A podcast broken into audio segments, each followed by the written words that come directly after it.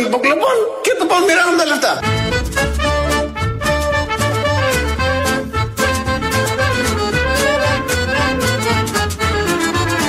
Άρα, κλείνει και το θέμα των υποκλοπών και το πώς μοιράζουν τα λεφτά. Ε, ε, τελείωσε. Ε, τελείωσε. Πάει και το θέμα των υποκλοπών. Άρα, συμπερασματικό, όπως λέει ο Άδωνης Γεωργιάδης χθες από τη Βουλή, κλείνει το θέμα και το πώς μοιράστηκαν τα λεφτά ή πώς θα μοιραστούν του Ταμείου Ανάκαμψης. 72 δις δεν είναι τίποτα. Αλλά και το θέμα των υποκλοπών. Το είπε χτες, έβγαλε αυτό το συμπέρασμα. Βιάστηκε να το βγάλει το συμπέρασμα. Θα έλεγε κανείς ότι ήθελε να το κλείσει το θέμα.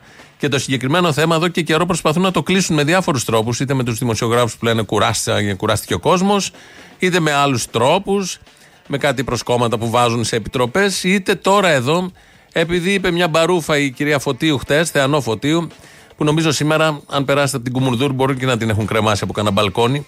Γιατί πάνω που ήταν στριμωγμένη η κυβέρνηση με αυτό το θέμα, πετάει η Φωτίου το γνωστό αυτό που είπε χθες, θα το ακούσουμε τώρα. Και γύρισε τελείως το παιχνίδι, επικοινωνιακά πάντα, γιατί ουσιαστικά δεν γυρίζουν τα παιχνίδια έτσι. Η κυρία Φωτίου λοιπόν χτες στη Βουλή τι είπε και ανάγκασε τον Άδωνη να κλείσει γρήγορα γρήγορα το θέμα. Όταν ας πούμε στα ε, όλο το Ταμείο Ανάκαμψης και Ανθεκτικότητας, να μην το ξεχνάμε και το Ανθεκτικότητας, πάτε να το διασπαθήσετε σε ημέτερους και όταν για αυτό το ταμείο γίνονται όσα βλέπουμε αυτές τις μέρες με τους επιχειρηματίες οι οποίοι μπορεί να μην είναι ευχαριστημένοι ακριβώς στο πώς μοιράσατε το χρήμα και σήμερα αποκαλύπτουν τα σκάνδαλα ένα παρά ένα στις υποκλοπές διότι ακριβώς είσαστε οι άνθρωποι που το θέμα των υποκλοπών συνδέεται ευθέως με το που πάνε τα 72 δις του Ταμείου Ανάκαμψης και Ανθεκτικότητας και του ΕΣΠΑ. Αυτή είναι όλη η ιστορία των ημερών.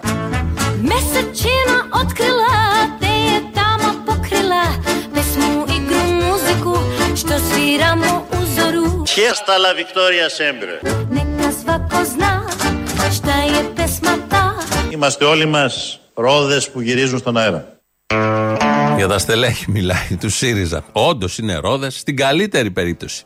Η ποιότητα των στελεχών του ΣΥΡΙΖΑ είναι Άρτσι Μπούρτσι και Λουλάς. Το είχαμε καταλάβει και όταν κυβερνούσε ο ΣΥΡΙΖΑ, γιατί κάθε μέρα μας έδιναν πάρα πολύ υλικό. Υπουργοί, όχι ότι στην κορυφή της πυραμίδας είναι καλύτερα τα πράγματα, απλά δεν πολύ μιλάει η κορυφή. Ή από κάτω, όταν μιλάνε βουλευτές, βουλευτήσκοι, πολιτευτές, στελέχοι του κόμματος, πάντα ζωγραφίζουν. Τώρα, στα χρόνια του Μητσοτάκη, το συνηθίζουν ακόμη και πολύ ψηλό βαθμά, εκεί που είναι λίγο στριμωγμένη η κυβέρνηση, να του χαρίσουν ένα δώρο. Να, όπως έγινε χτες αυτό με τη Φωτίου και αναγκάστηκε και ο Άδωνης να κλείσει το θέμα άρον-άρον των υποκλοπών και να ευχαριστήσει την κυρία Φωτίου. Κυρία Φωτίου, μόνο ευχαριστίες μπορώ να σας δώσω. Κύριε συνάδελφοι, ακούσατε τι είπε προηγουμένως η κυρία Φωτίου. Ότι οι επιχειρηματίες δεν είναι ευχαριστημένοι με το πώς μοιράσαμε τα χρήματα του Ταμείου Ανάκαμψης και του ΕΣΠΑ και επειδή δεν είναι αυτοί ευχαριστημένοι, γι' αυτό βγάζουν τα λεγόμενα σκάνδαλα των υποκλοπών. Μόλις επιβεβαιώσατε όλη τη χθεσινή ομιλία του Κυριάκου Μητσοτάκη στην πολιτική μας επιτροπή. Και μόλις ακυρώσατε όλη την προπαγάνδα ότι εμείς κάναμε ένα ταμείο ανάκαμψης για τους μεγάλους επιχειρηματίες. Και τα δύο, ευχαριστώ πολύ κυρία Φωτίου, τα ακυρώσατε με το επιχείρημά σου. Άρα, διαχειλέων βουλευτού και πρώην υπουργού του ΣΥΡΙΖΑ, κλείνει και το θέμα των υποκλοπών και το πώς μοιράζουν τα λεφτά. Ε, ε, τελείωσε. Ε, τελείωσε. Neka svako srce lupa da sa haline u sve odbije Είμαστε όλοι μας ρόδες που γυρίζουν στον αέρα. Πατσουπά, i da moje srce lupa nek se vrte haline naše odbije Αλλά η παράταξη αυτή έχει δώσει διαχρονικούς αγώνες για να αντιμετωπίσει τη διαφθορά και τη διαπλοκή. Μπράβο!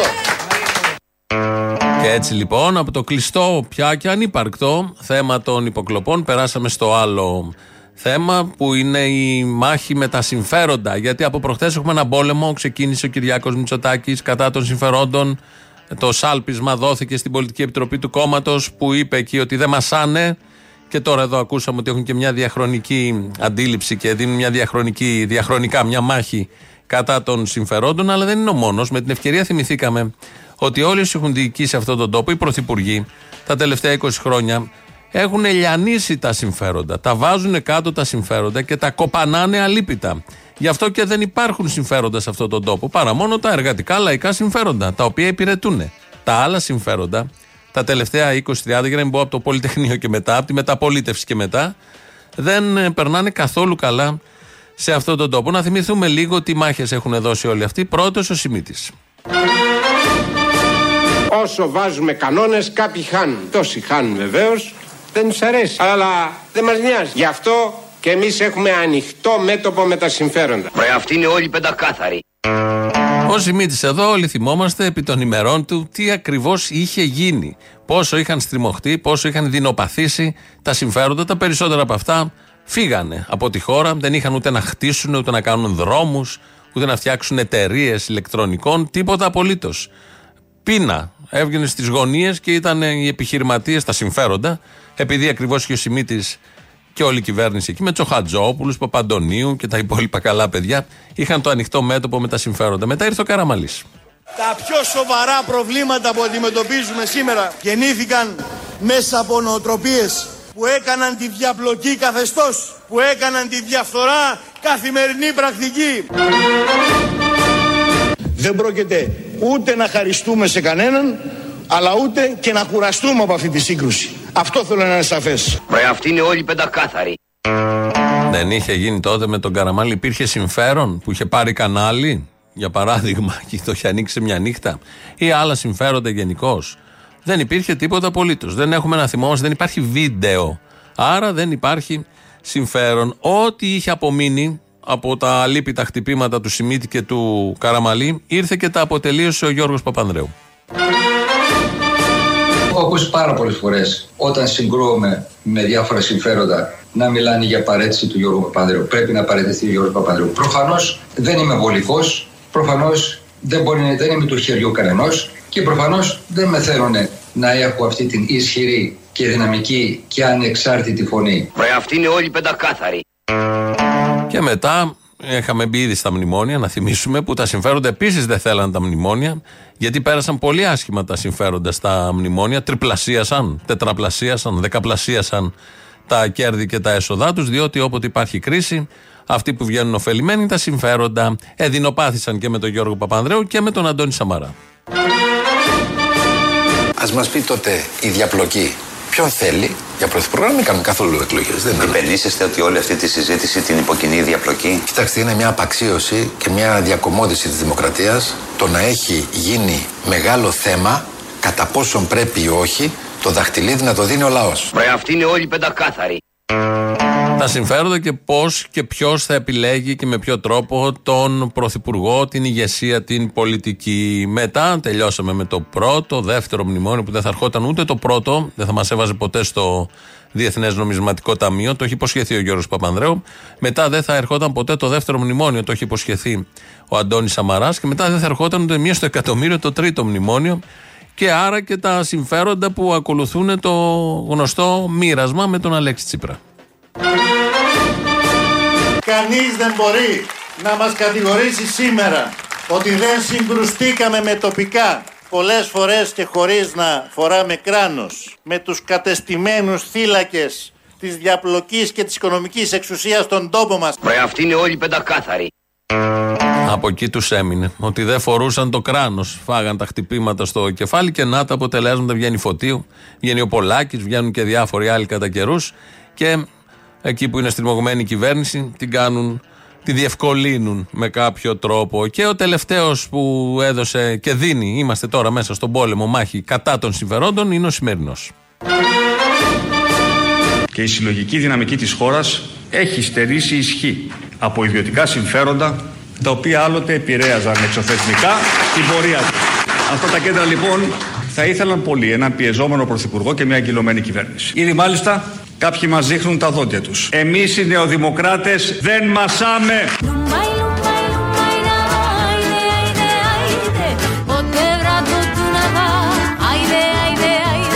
Κόκκινο! Ορίστε κύριε. Για δες στο ψυγείο παιδάκι, μην έχει καθόλου σαλαμάκι. Όχι κύριε, το φάγατε χθες όλο.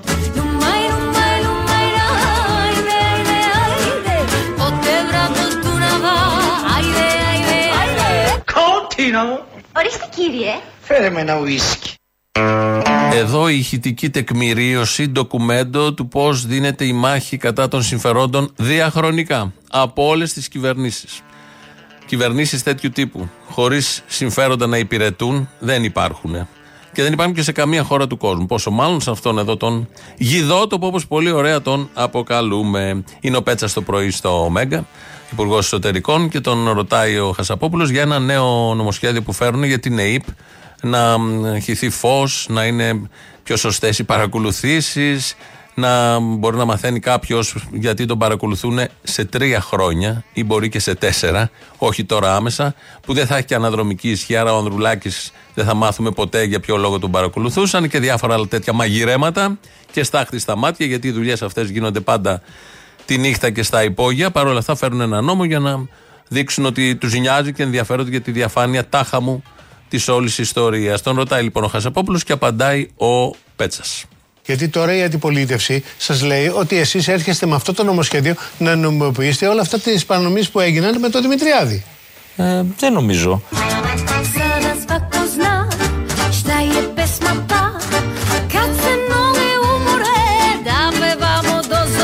Να νομιμοποιήσετε όλα αυτά τις παρανομίες που έγιναν με τον Δημητριάδη. Ε, δεν νομίζω.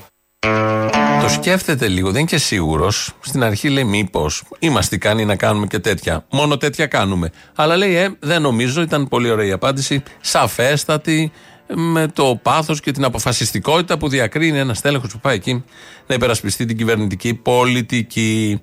Το θέμα είναι ότι όλα αυτά γίνονται από κάτω. Υπάρχει κάποιος άνθρωπος που δεν τα γνωρίζει και δεν τα πιστεύει όταν τα μαθαίνει. Πέφτει από τα σύννεφα όταν μαθαίνει διάφορα που γίνονται γύρω στο περιβάλλον του για θέματα κυβερνητικής πολιτικής, για κομβικά θέματα και αυτός που δεν γνωρίζει διαχρονικά τουλάχιστον τα τελευταία 3-3,5 χρόνια είναι ο πρωθυπουργός της χώρας. Ενημερώθηκα ότι το Σεπτέμβριο του 2021 και ενώ ήταν ακόμα Ευρωβουλευτής, η Εθνική Υπηρεσία Πληροφοριών είχε προβεί σε νόμιμη επισύνδεση στο κινητό τηλέφωνο του Νίκο Ανδρουλάκη. Δεν το γνώριζα. Δεν ξέρω κύριε Φλωρά. Εγώ δεν γνωρίζω ποιους παρακολουθεί η, Εθ- η Εθνική Υπηρεσία Πληροφοριών. Δεν το γνωρίζω. Ούτε κι εσύ πρόσεξες Λαζάρου. Ούτε κι εγώ κύριε καθηγητά. Αφιερώσατε το 1 τρίτον της ομιλίας σας για τον κύριο Φρουθιώτη, Φουρθιώτη, Δεν ξέρω κύριε Φλωρά. πολύ νωρίτερα από την παράδοση της ε, μελέτης του κύριου Τσιόδρα και του κύριου Λίτρα στην κυβέρνηση, όχι στο Μέγαρο Μαξίμου, διότι τη μελέτη αυτή ουδέποτε την πήραμε εμείς στα χέρια μας. Εγώ εκείνη την ώρα μιλούσα με τη Γεδικάρο. Ναι, δεν μιλάγαμε. Ναι, βέβαια, βέβαια. Μιλάγαμε. Ο Πρωθυπουργός δεν γνώριζε τον κύριο Λιγνάδη, ε, ούτε κατόψεν. Δεν ξέρω κύριε Φλωρά. Κύριε Πρόεδρε, ο κύριος Τσίπρας σας κατηγόρησε ότι όχι μόνο κρατήσατε αλλά αναβαθμίσατε πρόσωπα που εκείνος εξεδίωξε από την ε, πυροσβεστική μετά το μάτι. Πώς απαντάτε σε αυτή την κριτική; Δεν ξέρω σε ποιον αναφέρεστε. Στον κύριο Κολοκούρη και στον κύριο Τσουβάλα. Εγώ τώρα δεν σας είπε Ξανθοπούλου. Μιλούσαμε. Δεν είδαμε τίποτα. είδα- Τίποτα, δεν βλέπαμε.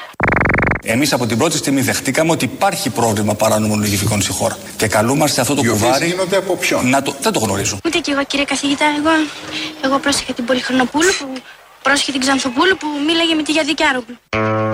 Είχαν πάει όλες μαζί στην παραλία, στην εκδρομή του σχολείου και δεν έβλεπε η μία την άλλη χωρίς να δούνε τα βασικά πράγματα. Εδώ ο Πρωθυπουργός σε ένα μαζεματάκι από αυτά που δεν γνώριζε, όπως μας τα έχει καταθέσει ή στη Βουλή ή σε συνεντεύξεις. Κορυφαίο όλων είναι αυτό του Γεραπετρίτη, που λέει ότι δεν γνώριζε ούτε κατόψιν το λιγνάδι. Και έχουμε δει όλο το βίντεο που είχε πάει. Δεν λέω ότι η επαφή μπορεί να τεκμηριώνει διάφορα άλλα που λέγονται, αλλά τον γνώρισε κατόψιν. Είχαν πάει, είχαν μιλήσει στο Εθνικό Θέατρο, επίσκεψη, στο, στην Επίδαυρο μετά που τον είχαν ξαναδεί. Ε, η υπερβολή και όλα αυτά τα πολύ ωραία που λένε όλοι αυτοί, χωρίς να τους ενδιαφέρει καθόλου αν θα εκτεθούν, αν θα γίνουν ρόμπες. Όπως λέμε στην καθομιλουμένη. Να πάμε να ψωνίσουμε γιατί ε, άλλαξε το καλάθι σήμερα, Τετάρτη. Δεν αλλάζει. Έχει ανακοινωθεί, έχουν ανακοινωθεί τα νέα προϊόντα. Έχουν έρθει κάτι καινούργια μακαρόνια, μια μάρκα πάρα πάρα πολύ ωραία. Ναι, ναι, το επέλεξα, ναι. ναι. Σας βοήθησε; Όχι βέβαια, δεν φαίνονταν τίποτα. Άμα δεν έχεις γυαλιά δεν βλέπεις. Α, εννοείται να τα Ε, ξεχωρίσεις. βέβαια να τα ξεχωρίσεις και τα προϊόντα δεν είναι τα προϊόντα που θέλουμε εμείς αυτά, είναι προϊόντα άγνωστα σε εμάς και όλα δικά τους. Δεν είναι κανένα επώνυμο προϊόν να πεις ότι κάτι είναι. Δεν είναι μακαρόνια μίσκο, ας πούμε. Είναι μακαρόνια ζάσταβα. Pacupa, neka svaka srce lupa da se vrte haljine u sve bije Δεν είναι μακαρόνια μίσκο, ας πούμε. Είναι μακαρόνια ζάσταβα. Cupa, ide moje srce lupa, Είναι μακαρόνια ζάσταβα. Α, πολύ ωραία είναι αυτά. Αυτά τα ζάσταβα να τα τρώτε αλόλιο. Με λάδι βαλβολίνη. Κανονικά. Είναι τα μακαρόνια ζάσταβα. Είναι ένας πολίτης που τον πέτυχε η κάμερα. Σαλεμένοι όλοι. Εκτός. Στα κάγκελα είναι. Και μόλις βρούνε κάμερα, ό,τι του έρθει του καθενός, όπως το έχει σκεφτεί μέσα του, είναι τέτοια η κοροϊδία που τρώει, τέτοιο το δούλεμα και τέτοια η παπάντζα, που ο καθένας αντιδρά με έναν ψηλοαντίστοιχο τρόπο. Και τώρα διάλεξε σε αντιπαράθεση με τη Μίσκο να βάλει τα μακαρόνια ζάσταβα. Τα οποία μάλλον έχουν μπει στο καλάθι του Άδωνη. Εμείς εδώ ως μίζεροι κάθε μέρα ασχολούμαστε με αυτά. Μεγεθύνουμε τώρα κάτι μικρό λεπτομέρειε ή μέχρι χτες που είχαμε και το σκάνδαλο των υποκλοπών, το οποίο έκλεισε, όπως μάθαμε από τον Άδωνη Γεωργιάδη με τη βοήθεια της Φωτίου. Ε, είμαστε οι μίζεροι που τα παρακολουθούμε. Όμως στη χώρα γίνεται μια κοσμογονία. Μας το είπε ο κυβερνητικός εκπρόσωπος και χτες και προχτές. Θα ακούσουμε λίγο ποια ακριβώς κοσμογονία, θα την τεκμηριώσουμε ποια κοσμογονία υπάρχει στη χώρα. Θέλω να πω ότι στην Ελλάδα, εν μέσω της δυσκολότερης διεθνούς συγκυρίας μετά τον Δεύτερο Παγκόσμιο Πόλεμο, συντελείται μια κοσμογονία. Από τρόφιμα, από ενέργεια το βλέπουμε. Εξάλλου και στους λογαριασμούς της ΔΕΗ το βλέπουμε και στα τρόφιμα. Το γάλα, ας πούμε, για παράδειγμα, που έχει αυξηθεί τουλάχιστον 10 λεπτά. Συντελείται μια κοσμογονία. Θα κόψουμε κάτι άλλο να πάρουμε αυτό που θέλουμε. Γιατί αυτό, αυτό που διαμαρτύρεται είναι μόνο το στομάχι. Συντελείται μια κοσμογονία. Πήρα κάποια βερίκουκα που έκαναν 7 ευρώ το κιλό. Δεν έχω να πω κάτι άλλο. Καταλαβαίνετε πόσο ακριβά είναι όλα. Μια κοσμογονία. Τα ύψη σου λέω, κολοκοθάς μας. Κάθε μέρα ξεκινάς και λογαριάζει πόσα έχεις κάνει και πόσα σου έχουν μείνει. Μια κοσμογονία. Ένας γιατρός για 90 και 100 άτομα. Το Σάββατο ήταν ένας ειδικευόμενος για τρεις κλινικές. Δεν μπορεί άλλο να προχωρήσει αυτή η κατάσταση. Συντελείται μια κοσμογονία. Όλο το τριήμερο, όλο το Σαββατοκύριακο έπεφτε συνεχώς το οξυγόνο από τους ασθενείς. Μια κοσμογονία. Αυτή τη στιγμή το νοσοκομείο Σερών έχει πρόβλημα ακόμα και στη σύντηση. Και έχει κοπεί το ψάρι, έχει κοπεί το κρέας. Στην Ελλάδα, εν μέσω της δυσκολότερης διεθνούς συγκυρίας μετά τον Δεύτερο Παγκόσμιο Πόλεμο, συντελείται μια κοσμογονία. Ο συμφιλητή μας δεν βρήκε θέση να κάτσει όπως προαναφέραμε και αναγκάστηκε να κάτσει στο περβάζι. Ήταν ανοιχτό το παράθυρο και γι' αυτό με μία λάθος κίνηση μπορείς να βρεθείς στο κενό όπως δυστυχώς έγινε. Μια κοσμογονία. Το σχολείο μέσα στο νερό. Τα παιδάκια τα σώζουμε. Τα σώζουμε. Θα μην πνιγούμε. Μια κοσμογονία. Τζιτζιφιές, μια χαρά είναι, όλα κομπλέ. Τα φτιάξανε τα, το δρόμο και την υπόγεια διάφραση τη φτιάξανε με τις καλύτερες μελέτες.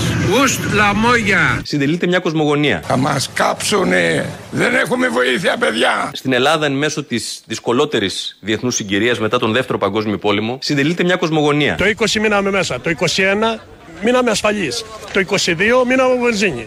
Το 23 θα μείνουμε από φαγητό. Ε και, θα απαντούσα εγώ. Υπάρχουν τα μακαρόνια ζάσταβα. Δεν θα πεινάσει κανείς. Είναι πάρα πάρα πολύ φτηνά από ό,τι μας πληροφορούν εδώ διάφοροι ακροατές. Είναι φτηνά τα μακαρόνια ζάσταβα και πολύ γευστικά. Κοσμογονία λοιπόν, έτσι το βλέπει ο κυβερνητικός εκπρόσωπος. Βάλαμε και κάποιους συμπολίτες μας από διάφορες στιγμές της πρόσφατης πέρυσι και φέτος ελληνικής και νεοελληνικής ιστορίας, οι οποίοι έχουν εντελώς διαφορετική άποψη ή συνηγορούν στην κοσμογονία που λέει ο κυβερνητικός εκπρόσωπος. Γι' αυτό λοιπόν έρχονται εκλογές, για να εγκρίνουμε την κοσμογονία, να υπάρχει και δεύτερο μέρος της κοσμογονίας ή και τρίτο και τέταρτο κύκλος, όπως είναι τα σύριαλ του Netflix. Και το δίλημα στις εκλογές που έρχεται είναι πάρα πολύ σοβαρό, είναι, πο- είναι ιδιαίτερο και μας το περιγράφει πολύ γλαφυρά ο πρωθυπουργός μας. Και ο μηχανισμός αυτός καλείται τώρα να ετοιμαστεί και να δώσει τη μεγάλη μάχη για τις εκλογές του 2023. Το κεντρικό δίλημα είναι σαφές. Θα προχωρήσουμε μπροστά ή θα γυρίσουμε από πίσω;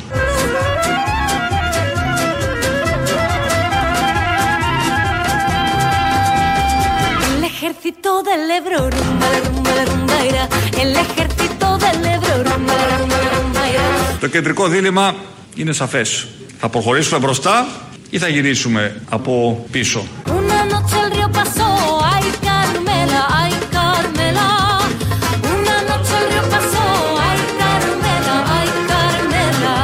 Μπροστά ή θα γυρίσουμε από πίσω; Y a las tropas invasoras, rumba, la rumba, la rumba, ira. Είμαι σίγουρος ο ελληνικός λαός, ο σοφός ελληνικός λαός και σε αυτό το δίλημα θα δώσει την καλύτερη απάντηση. Όπως έχει κάνει σε όλα τα διλήμματα του παρελθόντος που περίπου έτσι ήταν, όπως το περιγράφει τώρα εδώ, ετούτο ο Πρωθυπουργός. Εδώ είναι η Ελληνοφρένεια, όπως κάθε μέρα από τα παραπολιτικά 90,1. Τηλέφωνο επικοινωνίας 211-1080-880. Σας περιμένει. Με πολύ μεγάλη χαρά. Το mail του σταθμού αυτή την ώρα δικό μας είναι η διευθυνσή του radio.parapolitica.gr. Ο Χρήστος Μυρίδης ρυθμίζει σήμερα τον ήχο. ελληνοφρένια.net.gr, το επίσημο site του ομίλου Ελληνοφρένια. Εκεί μας ακούτε τώρα live μετά ηχογραφημένου. Το ίδιο γίνεται και στο YouTube. Το Ελληνοφρένια Official. Θα πάμε να ακούσουμε πρώτο μέρος του λαού. Κολλάνε και οι πρώτες διαφημίσεις. Έλα, μάνα μου. Έλα.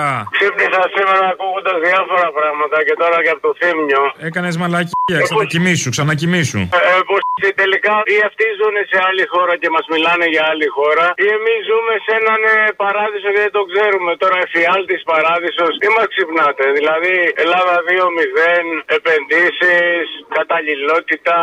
Παναγία μου. Στην Ελλάδα συντελείται μια κοσμογονία. Ευχαριστώ τον Θεό που δώσει στην Ελλάδα του Κυριάκου Μητσοτάκη. Και καλά θα Ας του κάνεις κόβει. και αν μπορείς να δώσεις κάτι εθελοντικά. Δηλαδή από μόνος σου. Δηλαδή πήγαινε σαν μαλάκας. Δεν είναι κακό. Τα πάντα όλα, τα πάντα όλα. Α είναι καλά το όνομα του Κούλη. Καλά, Εφιάλτη ζούμε, ρε πούστη, εφιάλτη ζούμε, μη μας ξυπνάτε.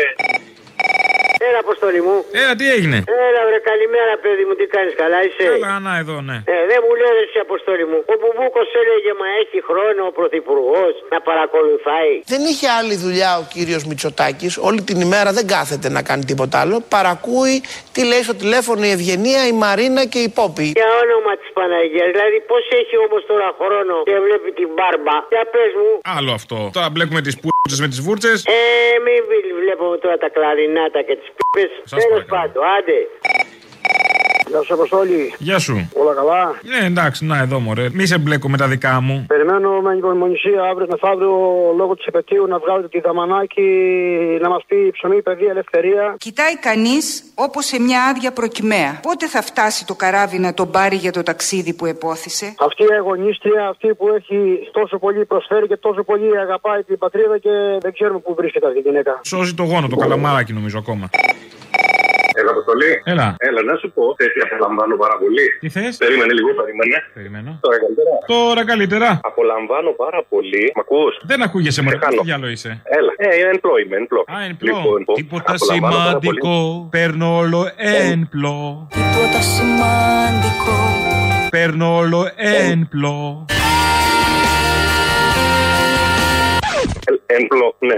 Θα σου πω, έχει πολύ πλάκα να βλέπεις ειδήσει στο Μέγκα αυτέ τις μέρες. Γιατί; Έτσι. Γιατί έχουν μπατάρει όλο το σύστημα, ξέρω εγώ, και κατηγορούν το Μητσοτάκι αμέσως ή και αμέσως μέσω των διαφόρων βήματων και ξεπλημάτων. Και από την άλλη είναι Πρεδεντέρη. Ο οποίος, για εξήγησε μου, μήπως έχει καμία συγγένεια με το Predator; Απόλαυση και αυτό με τον Πεντέρη κάθε φορά. Απόλαυση. Έχει πολύ πλάκα η υπόθεση. Πολύ πλάκα που το Πρεδεντέρη προσπαθεί όλο αυτό να το υπερασπιστεί, ας πούμε, με κάποιο τρόπο. Και ίσως λέω είναι θέμα συγγένειας. Δηλαδή μπορεί να έχει καμία συγγένεια εκεί με το Predator και να μην θέλει να το κατηγορούν, ρε παιδί μου. Πρεδεντέρη, Predator, ξέρεις. καλά, ε! Ξεφερλίστικο χιούμορ. τώρα. Εύκολο και φθηνό το αστιάκι σας. Εύκολο και φτηνό, το ξέρω, σε φερλίστικο το είπα μόνος μου. Αποστόλη! Έλα. Ου, Ου, τι κάνεις; Καλά, εσύ; Καλά, τι θες; Ερώτηση είναι Αποστόλη, λίγο για τους φίλους Εριζέου που παίρνουν τηλέφωνο και έτσι, γιατί είναι και προεκλογικά. Πέμπτη στην πορεία θα ακολουθήσουν και θα φτάσουν και μέχρι την πρεσβεία ή θα το κόψουν πάλι στο Σύνταγμα; Τώρα στην πρεσβεία για ποιο λόγο, γιατί να χαλάμε τις καρδιές μας; Υπάρχουν και κάποιες δεσμεύσεις. Αναρωτιέμαι, ρε παιδί μου. Ε, μην αναρωτιέσαι τώρα. Αυτό το αναρώτημα είναι που δημιουργεί τα προβλήματα. Να ξέρουμε, ρε παιδί μου, μόνο να ξέρουμε. Ήταν Αμερικα... Αμερικ... Αμερικανοκίνητη, έλα το βρήκα. Μπράβο! Αμερικανοκίνητη χούντα ή ήταν απλά μια χούντα; Απλά μια χούντα. Απλά μια χούντα. Ωραία, εντάξει, αποστολή. Εντάξει. Ναι, φίλε μου, ναι. Και τέλος πάντων δεν κατάλαβα τι ζωή τραβάτε εσείς. Όχι, όχι.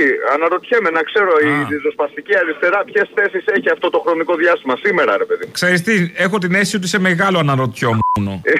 Ωραία, μετά από κουνούμαλο γίνα και αναρωτιόμουν. Ναι, ναι. Μ' αρέσει αυτό. Ωραία, φτιάξε μπλουζάκια αναρωτιόμουν. Έλα, παλιό μου. Ε, αναρωτιόμουν, γεια.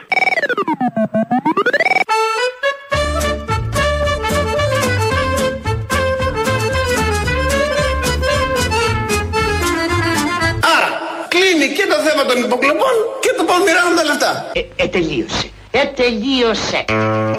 Έχει τελειώσει το θέμα από χτες. Αδίκως ασχολείστε και κάποιες εφημερίδες, συγκροτήματα. Γενικώς έχει κλείσει το θέμα. Το έκλεισε ο Άδωνης Γεωργιάδης. Πώς τώρα ένας βουλευτής του ΣΥΡΙΖΑ, όχι φωτίου, ο Σκουρλέτη σήμερα το πρωί, κάνει τρελή αβάντα στον Άδωνη Γεωργιάδη. Εγώ 30. όταν βλέπω τον Ναι. κύριο Γεωργιάδη νομίζω ότι είμαστε στο 19. Περνάω από το ελληνικό και λέω δεν έχει γίνει τίποτα. Α, το- α, κύριε λέω στο Πηγαμαλού. 19 Α, θα δεν μας... έχει περάσει. Δεν παρετήθηκε ο Συγγνώμη, Γεωργιάδης περάσε ακόμα. το ελληνικό και δεν έχει Λοιπόν, γίνει τίποτα. Ε, stop, stop, stop, Δεν- stop, δεν stop. παρετήθηκε ο Πάμε, Γεωργιάδης. Πάμε τώρα, τώρα, Δεν- με δεν κάμερα στο παρετήθηκε. ελληνικό. Γίνονται έργα στο ελληνικό. Δεν μπορεί να πει κανείς ότι δεν γίνονται έργα στο ελληνικό, γιατί θα τον αναγκάσει τον Άδωνη που είναι απέναντι να του πει αυτό το πράγμα. Και το συνέχισε απλά επειδή ήταν ενοχλητικός, το κόψαμε εμείς. Δεν ξέρω αν τα έργα είναι σωστά, αν πρέπει να γίνει το καζίνο, όλα αυτά τα έχουμε πει. Αλλά αυτή τη στιγμή ότι γίνονται έργα στην περιοχή, γίνονται. Για, είναι δεδομένο. Ο Σκουρλέτης του λέει ότι δεν γίνονται έργα στο ελληνικό και τον κάνει στο κάδρο εκείνη τη στιγμή σωστό τον Άδωνη Γεωργιάδη. Να υπερασπίζεται κάτι που συμβαίνει. Τόσο απλά και τόσο ωραία. Τώρα τι κάνουμε εμείς εδώ, πάμε να πούμε εκεί στα ντουγάνια του ΣΥΡΙΖΑ πώς πρέπει να λειτουργούν στα πάνελ και στα υπόλοιπα. Χαμένος κόπος. Νομίζω τους τα έχουν πει και άλλοι, αλλά δεν αλλάζει με τίποτα όλο αυτό. Οπότε φεύγουμε, πάμε στα υπόλοιπα. Πάμε σε ένα πρώην στέλεχος της κυβερνήσεως του ΣΥΡΙΖΑ, ο Χαϊκάλης, ο οποίος χθες έκανε, όπως ξέρουμε όλοι, τον ακούσαμε να, με την πρόβλεψη των άστρων να λέει, να εξηγεί την, ε, τη συμπεριφορά του, την εγκληματική του μύχου στον Κολονό και να λέει ότι είναι θέμα άστρων, ε, συ- συναστριών και διαφόρων άλλων παραμέτρων αστρολογικών. Ε, σήμερα το συνέχισε γιατί βγαίνει κάθε πρωί και είπε για τις ε, προβλέψεις, άλλη μια πρόβλεψη πολύ σημαντική που είχε κάνει. Οι συνάδελφοί σας σας στηρίζουν. Σας παίρνουν να σας πούν, ε, ξέρω εγώ, θα με βοηθήσεις, κάνουμε τον αστρολογικό χάρτη. Εντάξει, σε κάποιους έχω πει, σε κάποιους άλλοι δεν με ρωτάνε. Θυμάμαι την περίπτωση τότε στο θέατρο που είμαστε με τη, με τη Μαρίνα Τυψάλτη, το τελευταίο δηλαδή που κάναμε πρόβες για ένα έργο το οποίο δεν έγινε ποτέ, λόγω του κλειστήκαμε πάλι από τον κορονοϊό, που κάναμε πρόβα και έλεγα στον Πέτρο το Ζούλια ότι ξέρεις κάτι, τσάμπα κόπος 16 Οκτωβρίου θα έχουμε κλείσει. Και 15 κλείσαμε, ναι. Ορίστε που περιμένουμε από τον Τζιόδρα, περιμένουμε από τον Κικίλια, περιμένουμε από τον Μπλεύρ και τον Μητσοτάκη να μας πούνε πότε θα κλείσουμε για την καραντίνα. Δεν παίρναμε τηλέφωνο το Χαϊκάλι που τα ξέρει όλα αυτά. Φαντάζομαι ξέρει και άλλα πράγματα, αλλά δεν τα λέει. Τα βγάζει σιγά σιγά και μιλάει κυρίως για το παρελθόν. Ήξερε πότε θα γίνει η δεύτερη καραντίνα. Ενώ όλοι εμείς ήμασταν σίγουροι δεν θα υπάρξει δεύτερη καραντίνα. Δεν το συζητούσε κανείς πουθενά στον πλανήτη. Δεν είχαν δώσει δείγματα ότι θα ακολουθήσει και η δεύτερη καραντίνα. Αυτά με τα πάρα πολύ ωραία. Λαός τώρα τι λαός. Ένα άτομο είναι μέρος δεύτερον. Η Ελένη Λουκά είμαι αποστόλη. Καλώς τα καπαμά μου τα δυο. Τι γίνεται, βρε, πώς χαθήκα. Καλά, Μωρή, έτσι είπαμε. Τι, τι να πούμε, χαθήκα. Σου συνέβη κάτι; Όχι, μωρέ, εντάξει, δεν. Αλλά θέλω και μια δικαιολογία όταν χανόμαστε, κάτι να γίνει. Χωρίς λόγο. Ε, δεν σε έπαιρνα τόσο καιρό. Ρε, Ελένη, αποκτηνοθήκαμε τελείως τώρα. Τι είναι αυτό, ε; Άνθρωποι είμαστε. Ανθρώποι. Αλήθεια, αποστόλη μου αγαπάς. Μα δεν- Είπα εγώ σε αγαπάω. Όχι, ρε παιδί, μου, εντάξει, είμαστε φίλοι τώρα, εντάξει. Ε, αυτό το ξέρεις, φίλοι, φίλοι σου γαμπώ και το καντήλι. Αλλά ρε, παιδί μου, να έχει ένα λόγο. Πες μου ότι κάτι έγινε. Είχες πάει στο χωριό και άρχισες να έρθεις. Ε, κοίτα, τι να σου πω. Ε, λέω, αποφάσισα σήμερα να σε πάρω, να περάσω το μήνυμα κι εγώ. Α, έχεις μήνυμα συγκεκριμένο; Ε, ναι, φωνάζω, ξυπνήστε ναρκωμένοι, βολεμένοι. Μωρή, αυτό είναι το παλιό μήνυμα, δεν έχεις καινούριο τόσο καιρό; Έχουμε γερμανική σκλαβιά, γερμανική κατοχή. Κατοχή. 28 Οκτωβρίου 1940. Άργησες είναι λίγε μέρες. κοροϊδία οι παρελάσεις. Είναι κοροϊδία. Τώρα πρέπει να πεις για 17 Νοέμβρη, άμα θες. Τι κοροϊδία είναι η παρελάση. Εδώ έχουμε γερμανική σκλαβιά και γιορτάζουμε τη ελευθεριά μας από τους Γερμανούς. Σκλάβοι. Δεν πιστεύω να νοσηλευόσουν τόσο καιρό. Ορίστε. Νοσηλευόσουν; Κοίτα, είπαμε να είμαστε φίλοι, να μην προσβάλλει. ο- Δεν σε προσβάλλω, λέω πως κόλλησες κανένα κορονοϊό, αυτό εννοώ. Α, όχι, εγώ εντωμεταξύ έτσι κι αλλιώς είμαι σε καραντίνα γενικώς. Χρόνια πριν τον κορονοϊό. Είμαι σε καραντίνα λόγω κορονοϊού. Α, γιατί; Ξέρεις, δεν έχω εμβολιαστεί, δεν έχω κάνει τα εμβόλια. Απίστευτο. Θα έλεγε κανείς ότι εσύ θα ήσουν η πρώτη που θα πήγαινε. Γιατί όμως; Βρε, είναι αμαρτία τα εμβόλια. Κοίτα, Α, είναι μια οπτική που δεν είχαμε πάρει. Ναι. ο κορονοϊός είναι τιμωρία Θεού πρώτον και κύριος. Είναι ρε παιδί μου, αλλά άμα είναι τιμωρία Θεού, το θέλημα Θεού, εμείς την τιμωρία δηλαδή, θα πρέπει να την υποστούμε. Κοίτα, είναι αμαρτία να κάνουμε τα εμβόλια γιατί πρώτον δεν είναι δοκιμασμένα και. Άμα είναι τιμωρία Θεού, είναι και αμαρτία μαζί, δεν γίνεται. Αυτό που θέλει ο Θεός είναι αμαρτία.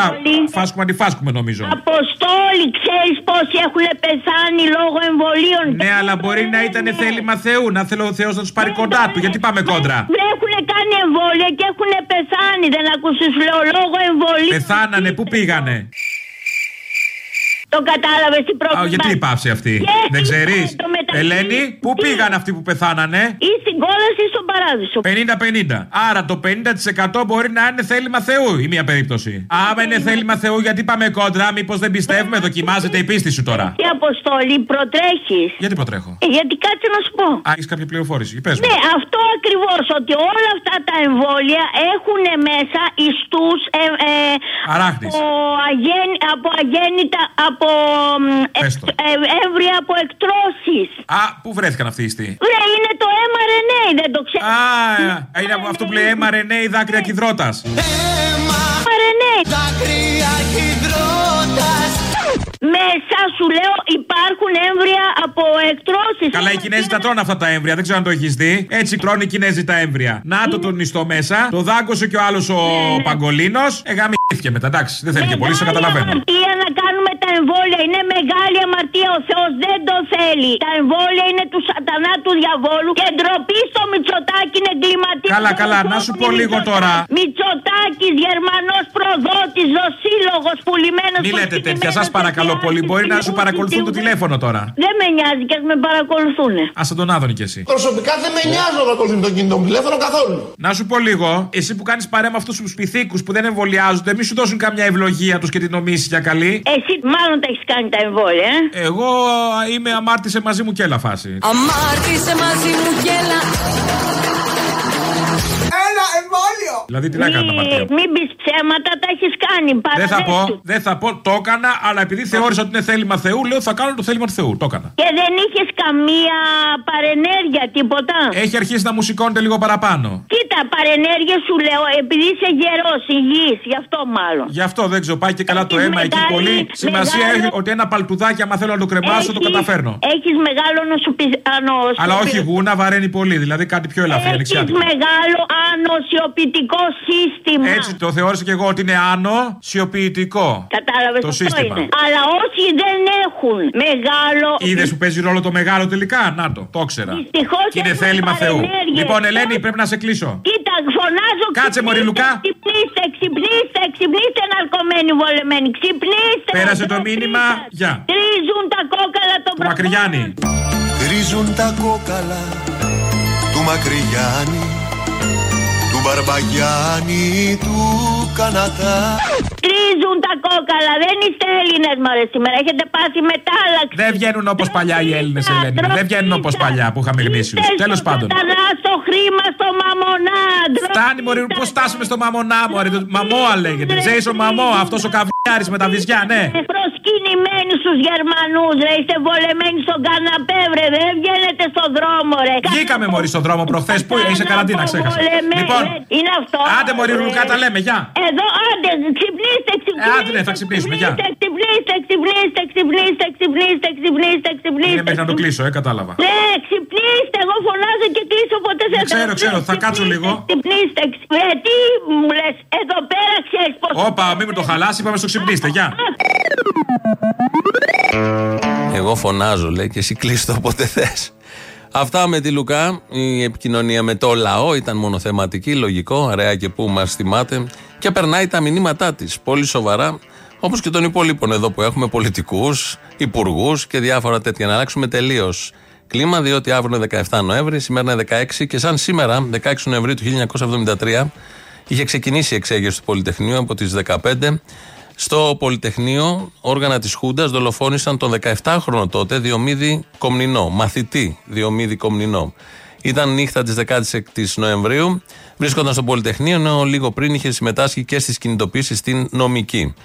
Μεταξύ 9.30 και 11 το βράδυ βρέθηκε στη διασταύρωση των οδών Μάρνης και 3η Σεπτεμβρίου μαζί με άλλους συμμαθητές του, μεταφέροντας τραυματίες με κίνδυνο της ζωής του. Δολοφόνοι της Χούντας από τη φρουρά του Υπουργείου Δημοσίας Τάξης τον σημάδευσαν από κοντινή απόσταση, 10 μέτρα. Η σφαίρα τον βρήκε στην καρδιά. Ο θάνατός του ήταν ακαριαίος. Το όνομα του Διομήδη Κομνηνού το ξέρουμε όλοι από τις σχολικές γιορτές και μετά, μετά, όταν μιλάμε για το Πολυτεχνείο. Είναι ο πρώτος νεκρός των ε, γεγονότων τότε, του 1973. Ε, ο- όταν η Χούντα έβγαλε ανακοίνωση τις επόμενες μέρες έλεγε μεταξύ φωνευθέντων είναι και ο Διομήδης Κομνηνός ετών 17 με βεβαρημένο παρελθόν μια κλασική η τακτική των ε, κυβερνώντων, είτε είναι Χούντα είτε Δημοκρατία, που ρίχνουν σε αυτόν που έχει φύγει, σε αυτόν που έχει συλληφθεί πάρα πολλά, του φορτώνουν διάφορα. Ο συγγραφέας τότε Δημήτρης Ραβάνης Ρεντής είχε γράψει γι' αυτό το βεβαρημένο παρελθόν. Βεβαίως είχε βεβαρημένο παρελθόν ο Διομήδης. Πέντε χρονών στους ώμους του πατέρα του φώναξε για ελευθεριά στην Κύπρο. Δέκα χρονών ξυπόλυτος με μια φέτα ψωμί στην τσέπη βάδιζε στην πορεία της ειρήνης. Στα 12 ζητούσε δημοκρατία. Στα 17 με ένα πλακάτ στο χέρι έγραφε ψωμί, παιδεία και ζητούσε ψωμί, παιδεία, ελευθερία. Θα ακούσουμε τον πατέρα του Διομήδη Κομνηνού, Γιάννη Κομνηνό.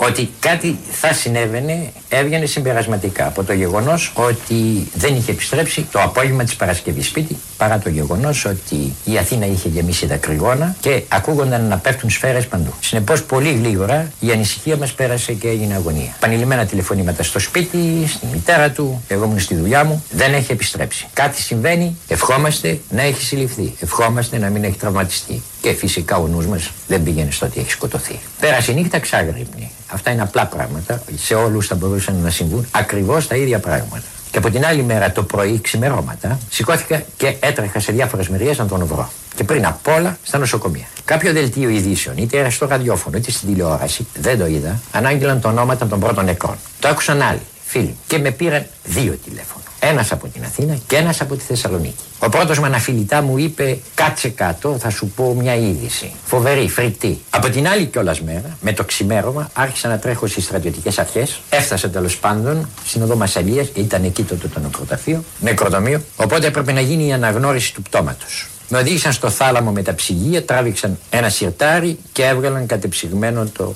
διομήδι.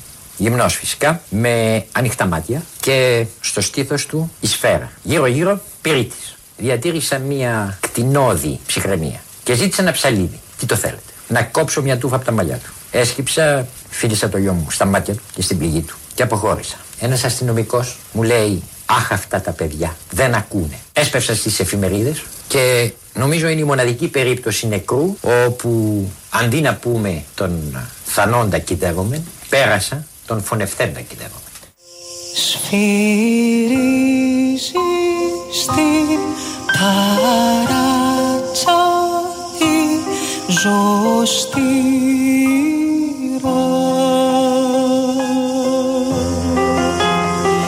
Σε παίρνουν και σε πάνε στην αυλή